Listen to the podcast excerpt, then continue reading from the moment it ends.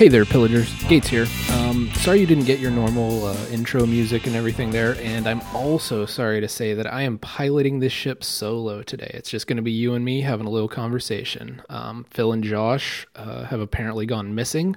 Um, we aren't sure if it's because they were consumed by their own cavernous vaginas, or possibly um, they were enveloped in an electronic world of video game his- hypnosis that they can never be freed from now. Um, so we're all going to be real worried about them, and hopefully they come back to us soon. Um, but in actuality, what's happening here is uh, we decided that on the weeks that we can't get an episode out because we're too busy or whatever, um, we'll try to throw together little mini episodes for you just to uh, you know make sure that you guys ha- have some content out there and the, the pillagers stay fed. Um, okay, so you know I don't like to waste any time, so we're going to jump into some quick internet recon. First story comes from the b b c dot co dot u k. A campaign is underway to rebrand the U S state of Kentucky as a place that kicks ass. Um, basically, the, their, the like Chamber of Commerce is trying to rebrand Kentucky. Uh, their motto is Kentucky Kicks Ass. And I, it's it's creative. I kind of like it. Um, according to the Oxford English Dictionary, to kick ass is to act roughly or aggressively, to be powerful or assertive. Um, I guess Kentucky, you know, that, that, that would work. Um, if we were having a normal pillage cast, uh, here's how I think it would play out. My comment would be, when it comes to bourbon and fried chicken, yeah, that moniker may fit. Josh, however, his, his response would, would point out that ass used to be a taboo word, but is slowly making its way into the public lexicon, most recently having it publicly displayed on movie marquees with the movie Kick-Ass. Oh, valid point. Okay. Uh, Phil. Now, Phil's take on this would be, I took my lovely wife and adorable kids to Kentucky once. We stayed in a three-story treehouse made out of Legos with water slides and monkey butlers that fed us Dorito-flavored sodas. All right. So that's that's the recap of what they would have said since they're not here right now. I, I can read their minds like that. Okay, and the second story comes from the sun dot co dot u k. I spend a lot of time on British sites. Now, I'm going to have to read you the whole story here. Usually I just give you the highlights or paraphrase, but this one, I'm going to have to read it all to you so you can really feel what's happening here.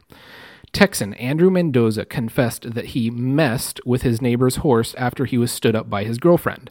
The twenty-nine-year-old told cops, I was at my house waiting for my girlfriend to call. I told myself that if she didn't call me, I was going to go next door and mess with the neighbor's horse. After describing in detail his sexual escapade, Mendoza stunned officers in Wharton County, Texas, by claiming that he was trying to impregnate the animal. He said, I was trying to make the horse have a baby. I was thinking it would have a horseman baby. Mendoza later pled guilty to public lewdness and criminal trespass, and he was sentenced to four months in jail. So, uh, all right. The, the key part of this here is I was trying to make the horse have a baby. I was thinking it would have a horseman baby. So that's actually happening in the world.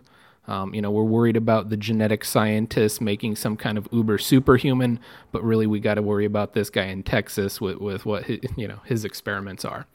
Um, so just on the breakdown of what everyone's commentary on that would have been, um, Josh would have said... Uh, or he would have probably defended this man as a genetic pioneer trying to regenerate the lost tribe of centaurs.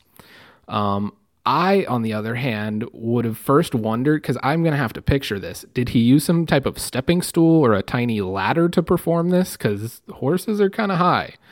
Um, another, th- if you know anything about horses, like if you get near the hindquarters of a horse and they don't want you there, they will kick you. They will totally kick you. Um, if you do anything near them that annoys them, they're going to try to kick you. Um, so the fact that this dude didn't get kicked, it, I don't know. Maybe it suggests that the horse wasn't all that upset about it. it maybe it wouldn't have pressed charges. I don't know. I'm, it's just, it comes to mind. Um, and, and then Phil, he probably wouldn't have been able to decide if he wanted to go with, wow, what a nightmare. Or, hey, at least it's a stable relationship. All right, so that's all we got for right now. Uh, but before I go, we're gonna we're gonna revamp or, or kind of regenerate the lightning round. We have a couple of quick questions that I'm gonna throw out there. Um, I'm gonna answer them as I ask them, and then the other guys will have to give their responses in their later mini episodes. Um, and then you, the listeners, you can join in and, and give your responses on our Facebook page. It's gonna be great. All right, number one, you have to change your skin color to a basic Crayola color. It cannot be beige or peach. What color do you turn? Um, obviously, I would go gray. Next, um, what letter of the alphabet best describes you and why? Uh, for me, it would be the W because it's my middle initial, uh, and it also has lots of highs and lows, but it ends on an upswing. Um, third, what is the best Clint Eastwood movie? I will assert that is In the Line of Fire because Mal- Malkovich is his perfect nemesis. All right, question number four. Uh, let me paint you a scene. Uh, it, it's like your life just turned into a movie, basically. You are kidnapped by an evil genius Bond movie villain. After waking up from the knockout gas, you find yourself tied up and blindfolded. As the bad guy goes on his rant about how he is going to kill you by some absurd method that requires him to leave the room, you wiggle around so your blindfold comes loose, just a little bit. As the villain leaves, you are splashed into a giant container of something. You aren't sure what it is. So you thrash about and shake off your blindfold, only to see that it is a vat full of food and you are slowly sinking into it, with your hands still shackled. You realize the only option for, vi- for survival is to eat your way out. At just that moment, the camera zo- zooms in on your on your face and you have a steely smirk and you say, "No problem," and get to chomping. What is that food? So what would you happily save your life by eating yourself out of a vat of... fill in the blank. For me, it would be Special K with almond milk. And then five, the last question is, you must choose between a prostate exam or two root canals. All right, uh, that's it. I got to go. Uh, check out everyone else's projects. You got Josh over at Extra Damage, and then Phil uh, with Radio Brendo Man. Uh, thanks for listening. Talk at you later.